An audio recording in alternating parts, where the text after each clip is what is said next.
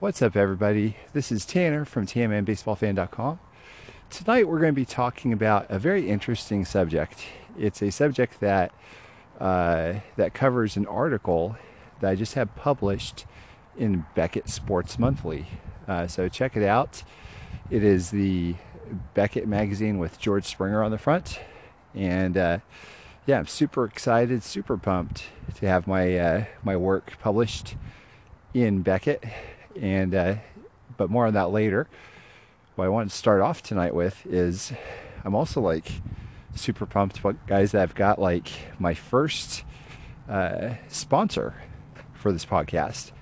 So I guess I am obligated to talk about them in the product.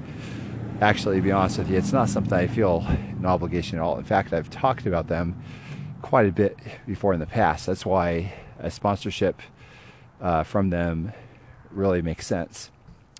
The company's name is Unikeep. So uh, check them out at unikeep.com, U N I K E E P.com. Uh, they sell binders. And I don't know, there's something about binders when it comes to uh, baseball cards. For the majority of my super collecting career, I had everything in either top loaders or one touch holders. And there's just something that was kind of missing for me. Like I missed having the binders. Uh, now, when I sold off everything, or most everything, anyways, and said, you know, it'd be great as if I built up a, a base run of everything again. Uh, I wanted to do it in binders. So I started looking around and uh, I think you and you know what I'm talking about. Whenever you think of a binder, you think of uh, just you know something that's kind of got padding on the on the uh, uh cover, and you open it up, and there's just three D rings in the middle, so that way the uh, inside cards won't get won't get hurt. Well, um, it doesn't really excite me because I've always had a problem with uh, with other binders that have like the accordion bend of the pages. And I never really liked that. It just kind of irked me. And uh, even though we have like the D rings, those kind of bothered me too. uh, even though they're supposed to protect the uh, the inner cards. So uh, I remember looking online somewhere, and somebody had actually posted some pictures of these binders with like a clamshell design. And so, what I mean by clamshell design is uh, you can check on my website, tanmanbaseballfan.com, and do a search for Unikeep, and you'll see uh, what my binders look like from Unikeep. Uh, but basically, they uh, they're an enclosed piece where when you close them, it actually encases all of the pages all around. So there's no way that dust gets through uh, from the top. If you uh, spill something on top of the binder, then I'm not saying it's like completely waterproof, though it may very, uh, may very well be. I don't know. Uh, but it just gives you a much more secure feeling. Plus, they look fantastic when they're uh, uh, on your shelf. And you can store them upright or you can stack them, whatever you want. Like I store them upright as if they're just like various volumes of uh, of albums, and so I love them guys. Like I probably would not have my cards in binders had it not been for Unikeep uh, binders themselves. And uh, so yeah, check them out, unikeep.com. Go to my website again. Like I said, search Unikeep to see uh, uh, what mine look like, and uh, I also have a video somewhere on youtube.com forward slash Tanman Baseball Fan. I uh, did a, a video of my base run of Canseco cards. And uh, probably the most exciting thing about this is on top of having a fantastic product, uh, I've been authorized to tell you about a discount code BASE20. So that, that's B A S E and the number two and the number zero. If you enter that in on checkout, it's going to give you 20% off, guys. So check them out, unikeep.com, U N I K E E P.com. Okay, guys, so um, like I said before, what we're going to be talking about tonight is baseball cards that are not meant for public consumption. I've uh, coined the term NMPC for not meant for public consumption. And uh, this uh, uh, subject is covered in Beckett Sports Monthly because I wrote about an article about it and they published it. And uh, the title is called Shrouded in Mystery. We're going to go ahead and uh, break down as many uh, possible types of cards tonight. And it's probably, in, I'll be honest with you, like I wrote that article months ago and I haven't even reread it. So I'll probably be missing a few things, but I'll probably be talking about some things that weren't covered in the article either. But either way, uh, my recommendation to you would be to uh, pick up the uh, the Beckett magazine and uh, uh, read it and let me know what you think. But uh, before we go any, th- any, further, let's go ahead and define what these NMPC cards are. And I'll give you a couple other terms that that's being used for them. Some people will call them proofs. They'll call them prototypes. They'll call them backdoored cards. Uh, there's a lot of names that people use for these, and I'll tell you why people use them. So, generally speaking, these cards, uh, to give you a working example of what they might be, is you might have a card that's a uh, let's say, for example, a 2013 Bowman uh, Chrome red, red refractor, and uh, I don't know offhand what those are numbered to. I think five, possibly. Well, sometimes, every now and then, you might see some cards that uh, come to the market as like a 2013 Bowman Chrome red refractor, or any year of anything, any type of refractor, even super refractors uh, that look and feel exactly like any of the others do, except they don't have the serial number on the back.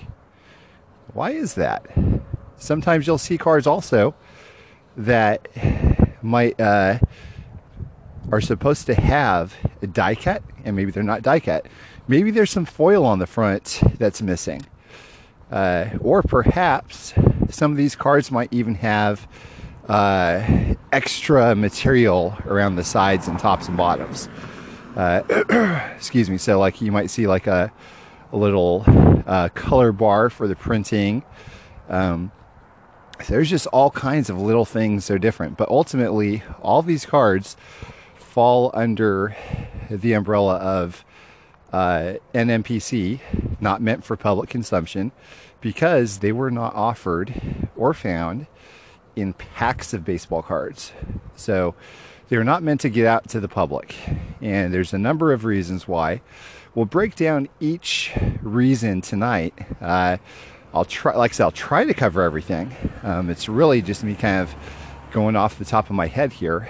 So I hope I'll be able to be able to remember everything. But in my old age, uh, as my wife uh, likes to, and son Atticus, uh, they both love to lovingly remind me that uh, uh, I'm very forgetful sometimes. Uh, but we'll, we'll we'll do as as much as this old man's brain here can uh, can can do. So the first thing that you'll see is um, you know how do they get out into the public? There's a couple ways. Number one, you might find them having gotten to the public simply because uh, somebody uh, might have taken a few sheets from production and run out the back door with them. That's why some people call them backdoor cards. Um, so uh, think about this way: you have somebody that's uh, uh, printing out some, uh, I don't know, 2011 Topps Sterling or whatever, and an employee says, "Huh." Well, they made 100 sheets of this. They're not going to miss one of them. Yoink! So they take a sheet, go out the back door, don't tell anybody, and then they have a sheet all to themselves that's uncut. And these could be uh, possible extras or replacements, or maybe it's not as nefarious as that. Maybe it's just they have a uh, an extra set, an extra sheet of say superfractors, for instance, that were uh, created as replacements in case something went wrong with the pack pulled version, so that way they can uh, uh, send them out to the people that might have gotten a damaged one from the pack or something. You just never know. Uh, and uh, give you one example. It was a there's a 1988 Score uh, rookies and stars, I think. Uh, it's a it's supposed to be a glossy version, uh, a glossy little subset, and somebody sold or somebody uh, had for sale on eBay uh, sheets of these cards, and uh, like a very limited run of them. Like these cards, guys, like they've they probably made millions of them, uh, and if not millions, then hundreds of thousands, no doubt. But this guy actually had like a sheet, uh, a little a little pile of sheets of these cards without the coating, without the gloss coating. So, according to him, what had happened was his buddy worked at the company that Score had outsourced the uh, the gloss treatment of these cards to, and uh, one thing led to another, and Score said, "No, we've got to do this somewhere else or something." They take their sheets back. Well, one of the employees holds back a small pile of them. Now, does that mean that these cards are wildly valuable? I guess it really kind of depends on who you talk to. Uh, for me, uh, when I was going after everything, I went bananas over having a non-glossy 88 rookies and stars. Uh, I, I, know that I've got that name wrong. It's like Hot Stars, or uh, it. It wasn't like the rookie and traded set. It was something else. It had like a the majority of the border was white and they're, they glossy uh, fronts, but anyway, so uh, you know those would be considered like backdoor cards. Um, then you also have something like uh, cards that were meant for executives, and now Donruss would do this a lot, or Leaf, or you know whoever you want to, whatever company you want to call them. But uh, they would have some they're called executive prototypes or executive samples, and the way that you could tell uh, the difference between them and the pack pulled ones is, uh, as an example, I'll give you an example of a uh, card from my collection, which is one of my very favorite cards in my collection. It's a 1998 Donruss Crusade uh, Green Jose Canseco. Now, those are normally numbered to 250.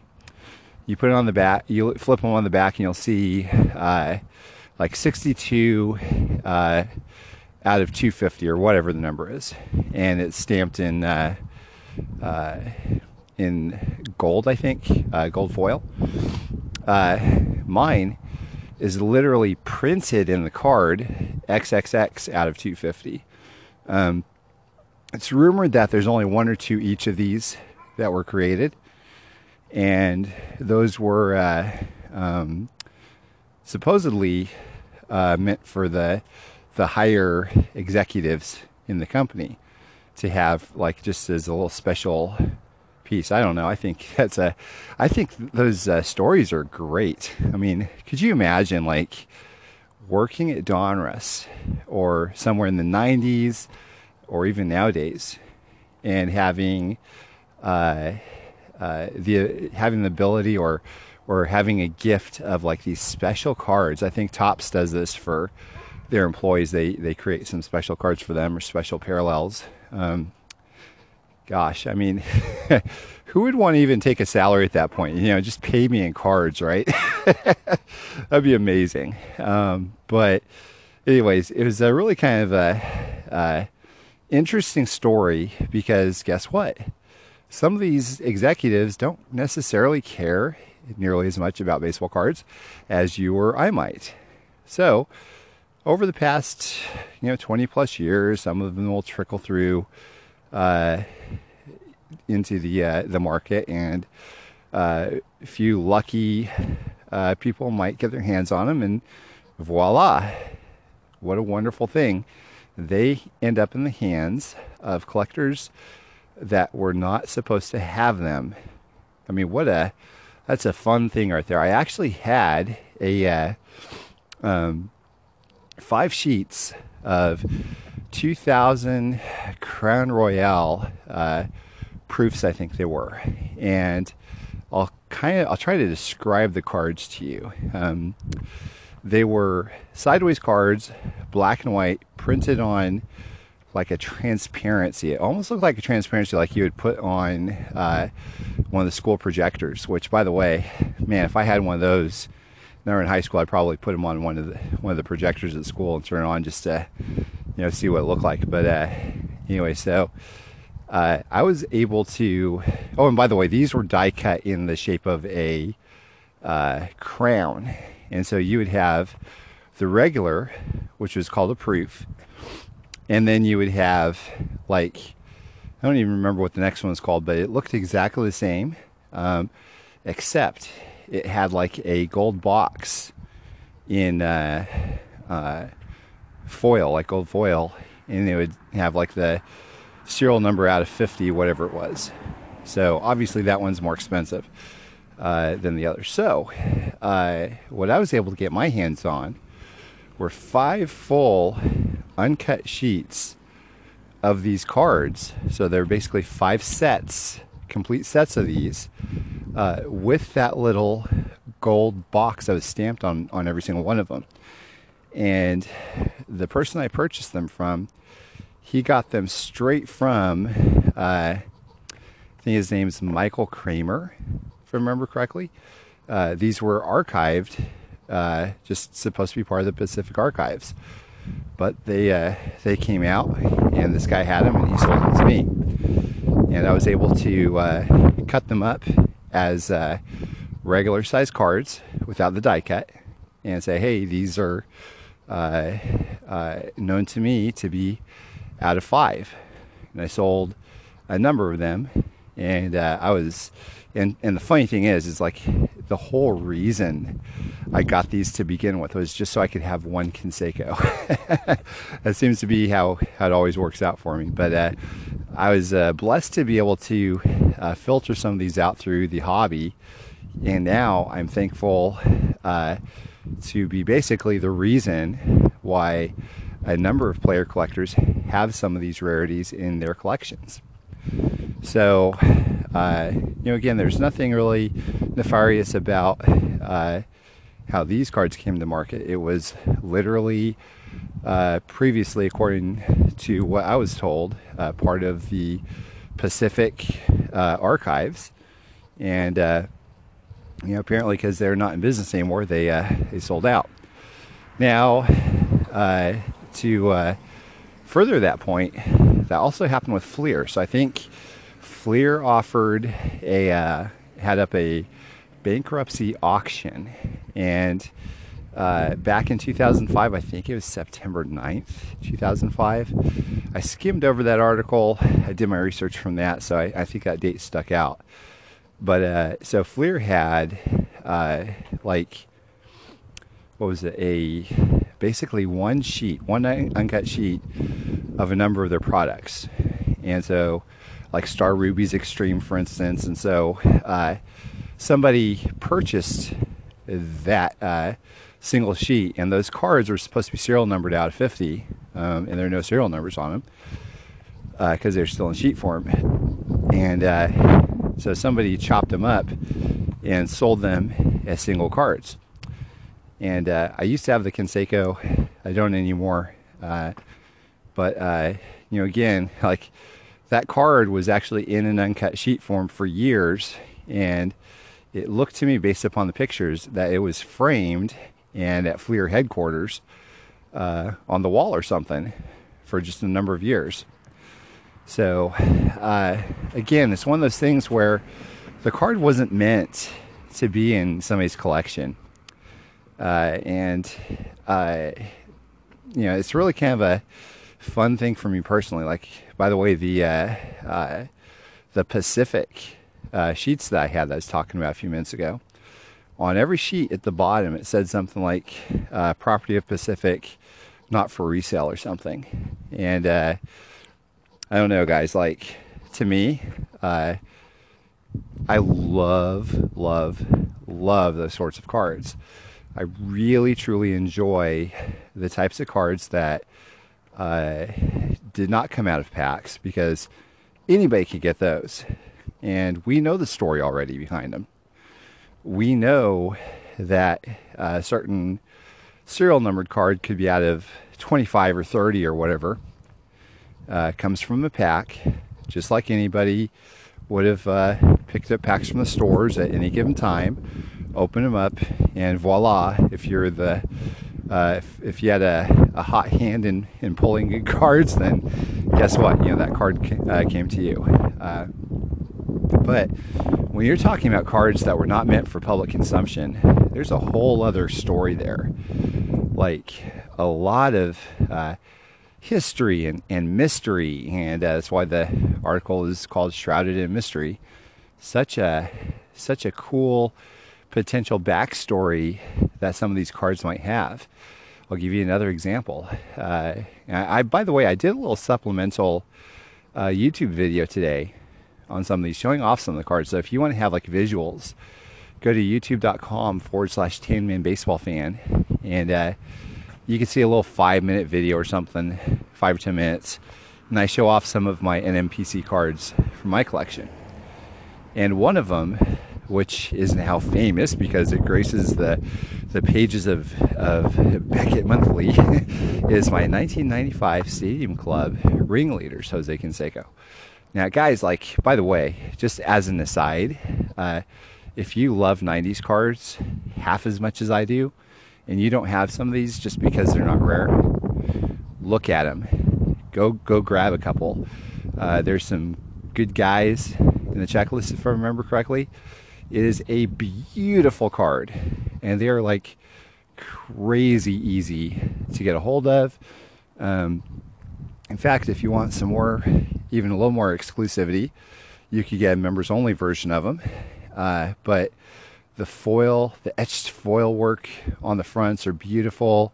They're very cheap. Um, anyways, very very nice. You remember those uh, those Unikeep binders I was talking to you about earlier?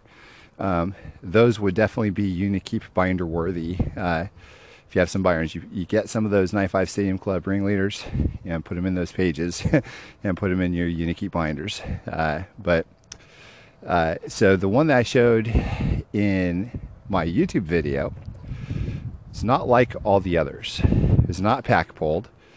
Uh, in fact, if you turn the card around to the back, it is covered entirely in this bright green sticker that has a date from like January of 95 and it says something like color approval uh, signature or something like that as part of somebody's signature. So uh, that leads me to believe that that card was perhaps not uh, a backdoor card, but rather an honest to goodness uh, proof or a prototype that was put together and printed out so that way it could be used as an approval piece before they went forward with that set. So, um, you know, when we talked earlier about the uh, all the different types and kinds of NMPC cards, that's really kind of uh, um, the answer right there. Is they vary. You know, like I said, some people could have uh, slipped out the back uh, with them. I think I've given examples of every possibility. Could have slipped out the back with them. Uh, they could have been a part of a card company's archive that they sold off of uh, after bankruptcy. Um, they could have been created specifically to, uh, again, just as an archive piece or as a replacement. Uh, and uh, you know, last but not least, they could have just been used as uh, as uh, printed to be uh, to see if they could have approval to go forward with those cards. So uh, there's obviously a number of possibilities here, and this is definitely not a one size fits all situation. Like probably depending on the card is uh, and by the way, one other thing also, like I said before, the executive prototypes, some of them were probably meant not just for archive purposes, but uh, as actual honest to goodness, uh, special, limited cards for people that are higher up in the company. And uh, we'll even uh, move over to these 1998 uh, Pinnacle and Select uh, certified cards that are that have filtered throughout the hobby over this past year or so. Um, you know, these cars were all created, and if I remember correctly, like from '98, uh, if I remember correctly, they uh, didn't have the license to go forward and pack them out and sell them. So there wasn't a full print run of these uh, that I'm aware of, and uh, so there's only a small handful of some of them, and so the way that these cards got to the market is once uh, Pinnacle uh, closed up shop, they, according to what I've heard, according to my sources, they allowed for various employees to divvy up uh, the product that was not actually uh, uh, packed out to sell and let them go home with them. So over the past couple decades, you'll see some uh, filtering throughout the hobby as well. Really cool stuff. I mean, just so fun to think that like these rare cards of your player, like, and think about this, your favorite player that you uh, rapidly go after uh, for proofs, prototypes, one of ones, high ends, everything. Uh, some some cards that you'd just die for might literally be in the attic or the basement of somebody that used to work at one of these card companies. Think about that; it's pretty amazing, and kind of uh, give you a possible uh, a possible reason to shudder a little bit. You think about this, like imagine if these employees literally didn't care at all about baseball cards. I mean, think about this. Let's say you have somebody that worked at Pinnacle, uh, and let's say it was an accountant or something, or a receptionist. Like, hey, receptionist Susie, here is a box of baseball cards. And they're like, oh, okay, thanks. They're like, uh, I'm not passionate about baseball cards. I was just working there for a paycheck. And uh, so they uh, maybe ask a, a friend or two back in 98 uh, yeah, I've got a couple of these cards here. Some of them are bent up, but I don't care. They're just sloshing around the back of my car in the trunk. Are any of these worth anything? And maybe they have one person is like, oh, yeah, no, these aren't really worth anything. Okay. They forget about them, throw them in the attic or the basement, leave them in the car trunk, the basketball that's uh, rolling all over them all the time. And ultimately they go, yeah, this is stupid just going to throw these out. So they throw them out.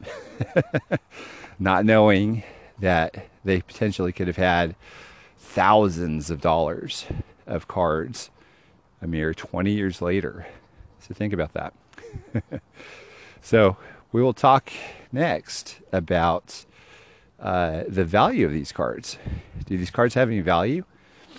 If you uh, talk to a lot of collectors, generally speaking, uh, a lot of people are going to uh, have seem to have some sort of like a sour taste when it comes to these NMPC cards, uh, especially if they're missing a die cut or a serial number or uh, foil treatment. Um, you know, so a lot of these guys are collectors don't care about these. They and, and the reason why I think is a couple reasons. Number one, they don't like them because they're not checklisted. The checklist is a powerful, powerful drug.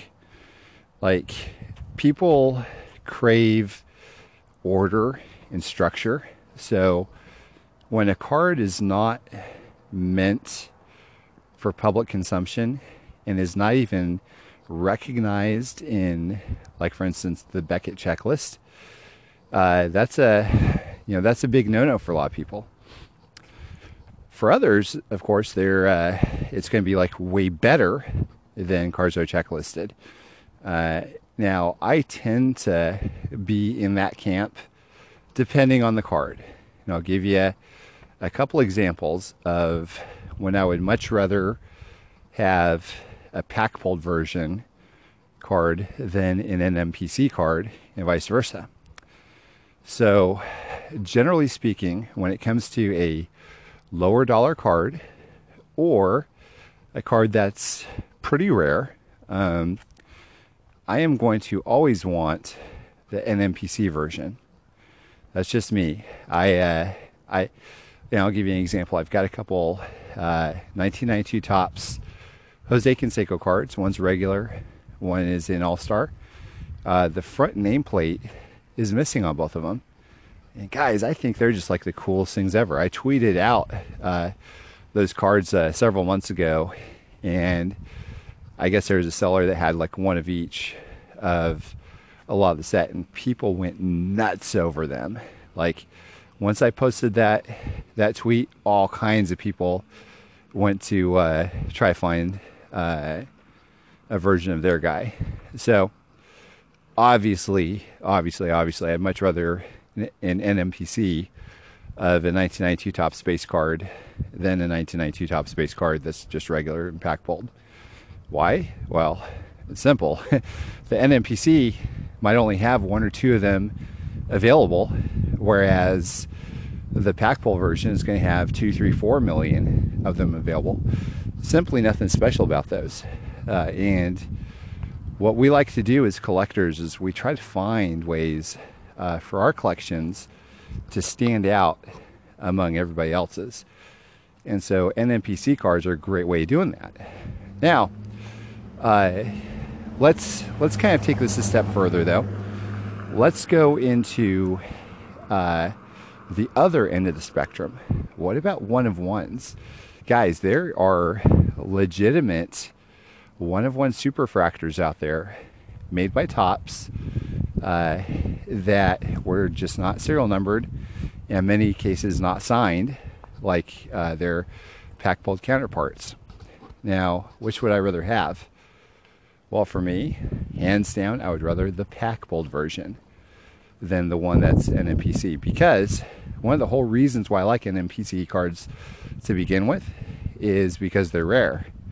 Now, if the pack pulled version is already super rare, you know, there's no real reason uh, to want something, you know, other than the actual pack pulled version. Um, I wouldn't mind having an NMPC of one of one. Uh, in fact, I've got a uh, 99 Ultimate Victory Gold Canseco that's uh, uh, supposedly is uh, supposed to have uh, serial numbered one of one version of it out there somewhere. Uh, that has not been confirmed though. It's quite possible that they simply just didn't serial number all of them. I don't know yet, but I would not be surprised if at some point down the road we see a serial numbered one of one 99 uh, Ultimate Victory Gold uh, Canseco. Uh, that's serial numbered one of one. Yeah, I kind of actually would be surprised because I'd be like in a haystack. But nevertheless, I wouldn't bet against uh, one being uh, uh, out there that actually exists. But either way, for me personally, uh, which would I rather have? Would I rather have my one of one that's not meant for public consumption without the serial number? Or would I rather have the pack pulled version that has the serial number on it? I would rather the pack pulled version with serial number on it. Um, again, with that card, also, the whole reason for uh, adding value to it because it's an NMPC is simply because it's generally speaking going to be rarer than its pack pulled counterpart.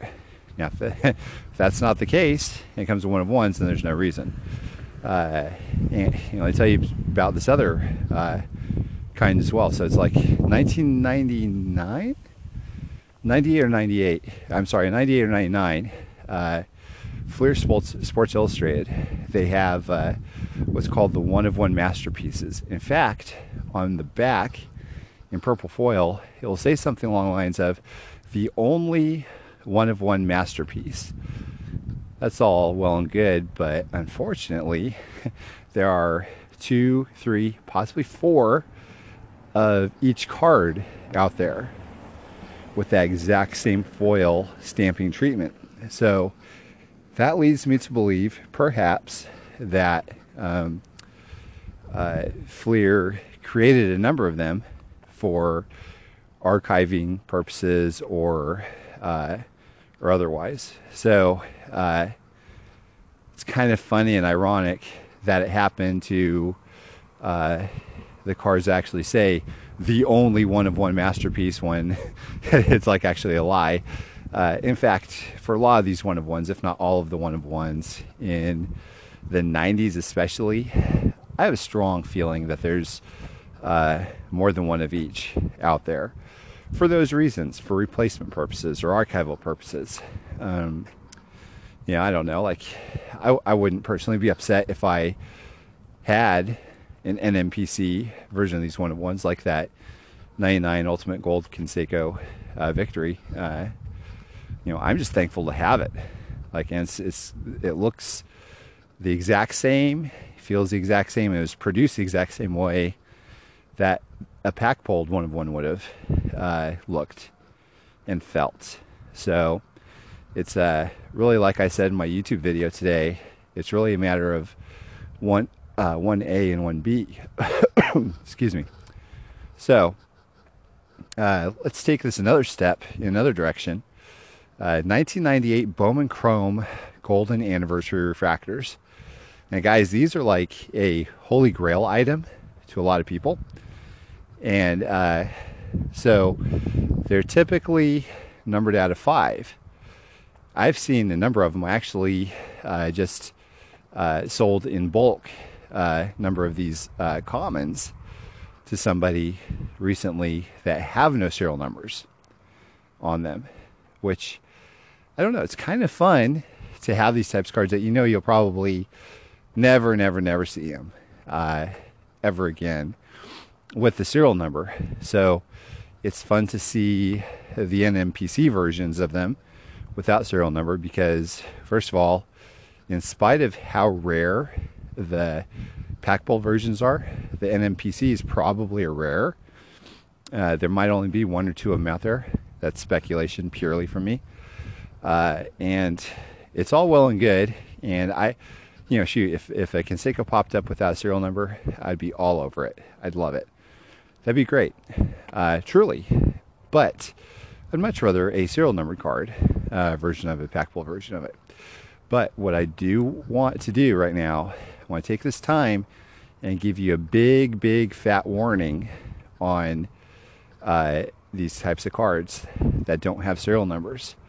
Be very, very careful, you guys. There are people that will serial number them uh, aftermarket. And in my opinion, this defaces the card. Uh, so what they'll do, and I think somebody actually got taken uh, for $7,500 off of a 98 Bowman Chrome Golden Anniversary uh, refractor Ken Griffey Jr. at a card show. Guy is offered this card by somebody, turns it around, sees the serial number. It's like, okay, yeah, he ends up paying $7,500 for this card, right? And he brings it home and uh, if I remember correctly, I think he looked at the sales data and he saw that card sell, that same card without the serial number. So, what that looks like is it sounds like that somebody literally took a serial number stamp and uh, and stamped the card in their own to make it look like it was pack pulled. Guys, that is a big, fat, major no no. Don't do that to these cards. Uh, if you have an NMPC without serial number, leave it as it is. Just please leave it as it is. Don't try to deceive anybody to make it look like it's pack pulled or anything. That's uh, not good. And, and, the reason why people will do this is because when it comes to those cards, uh, they're going to be the pack pulled version of those 98s, for example, are going to be uh, way more uh, desirable than the ones without serial numbered, uh, without serial numbers on them. Uh, so uh, the stamp was no doubt meant to deceive people so they could get a higher price out of their card. So unfortunate. I mean, it'd be so much better if that serial number wasn't there. I bet that card would have gone for thousands of dollars, anyways, without the serial number. But now, um, now the card is just, uh, you know, I don't want to say it's damaged beyond all recognition and you know not worth anything because, you know, look if a uh, Canseco that was serial numbered uh, aftermarket, I'd probably still go for it, but wouldn't be willing to pay nearly as much for one as uh, uh, without a serial number compared to somebody doing one that uh, serial numbering it uh, in aftermarket. Really kind of frustrating that that happens, but it happens. And another thing that happens like this as well is uh, some people will take the the they'll call them test proofs of these Topps superfractors that were likely produced by Topps as uh, uh, just extras for archiving purposes or replacements. And you'll see a number of these that have a spot for a signature, um, but it's not signed, and the back does not have the serial number. So, what people will do sometimes is they will uh, stamp the card themselves.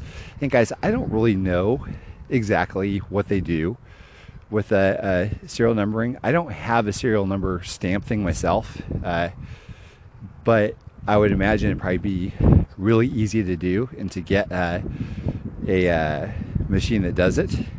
Or you could probably go to like some print shop and do it. So before you think that it's something that's like way out of the realm of possibility, think again, guys. Like anything's doable. So, uh, anyways, they stamp these cards, these superfractors, and then they will have whoever it is that's on the card sign it. So, just like that, voila, you might have something that looks to be to everybody else a pack pulled one of one autograph superfractor. Um, and you know that's just uh, it's very unfortunate when that's done and meant to deceive people. Uh, I could see how some people would think that's kind of a gray area, but in my opinion, it's best to just uh, steer clear from any type of controversy when it comes to that sort of thing. Um, ideally, what would be fantastic is if there would be a way for the grading companies to uh, be able to distinguish the type of serial number because uh, when it comes to the 98 Bowman Chrome uh, Golden Anniversary refractors, the reason why people found out that a lot of these were stamped aftermarket is because they simply used a different font for their serial stamping.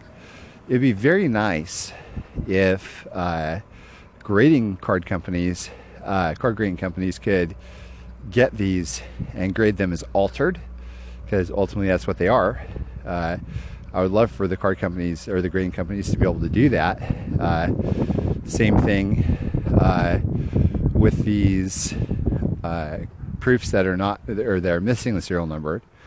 Uh, and I've seen this before in the past, which is good for the grading companies, where they actually say on the flip that it's a test proof or it's a missing missing the serial number.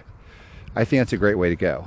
Um, in fact, my Canseco was a BGS 95, and it said something along the lines, if I remember correctly, 1999 Ultimate Gold Victory, uh, one of one, Jose Canseco, missing serial number. You know, I think that's great because personally, it doesn't bother me. Like, I enjoy and I appreciate the uh, part of the story that that tells for that specific card. Um, you know, there's no deceit. It's uh, just a part of part of the baseball card history. Um, that's why I love. I just love those NMPC cards. I really do. I've got another one. It's a 1997 Pinnacle Totally Certified Platinum Gold, uh, Jose Canseco. It is one of my favorite cards. Like, I love, I just adore how that card looks. In fact, uh, I sold it when I was selling out, and I ended up trading like a game used helmet of Canseco for that card. That's how much I love that card so much. Uh, and uh, it is an NMPC. It is not serial numbered, and because of where it came from and uh, uh, like whose hands it passed through and everything, I'm not really sure if I want to say exactly uh, where in specific it came from um, because I'd like to get more cards down the road in the same area, but uh, it it looks to me like it's possible that this is like an executive prototype as well, but was just not uh, numbered as such. So there's no serial number. The peel off uh, cover on the front of the card is right side up, as opposed to the others I've seen, which are upside down.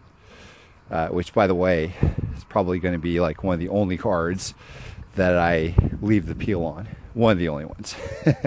so because of that, which I think is just like really cool. Like I said, it's all about differentiating, differentiating our collections from somebody else's.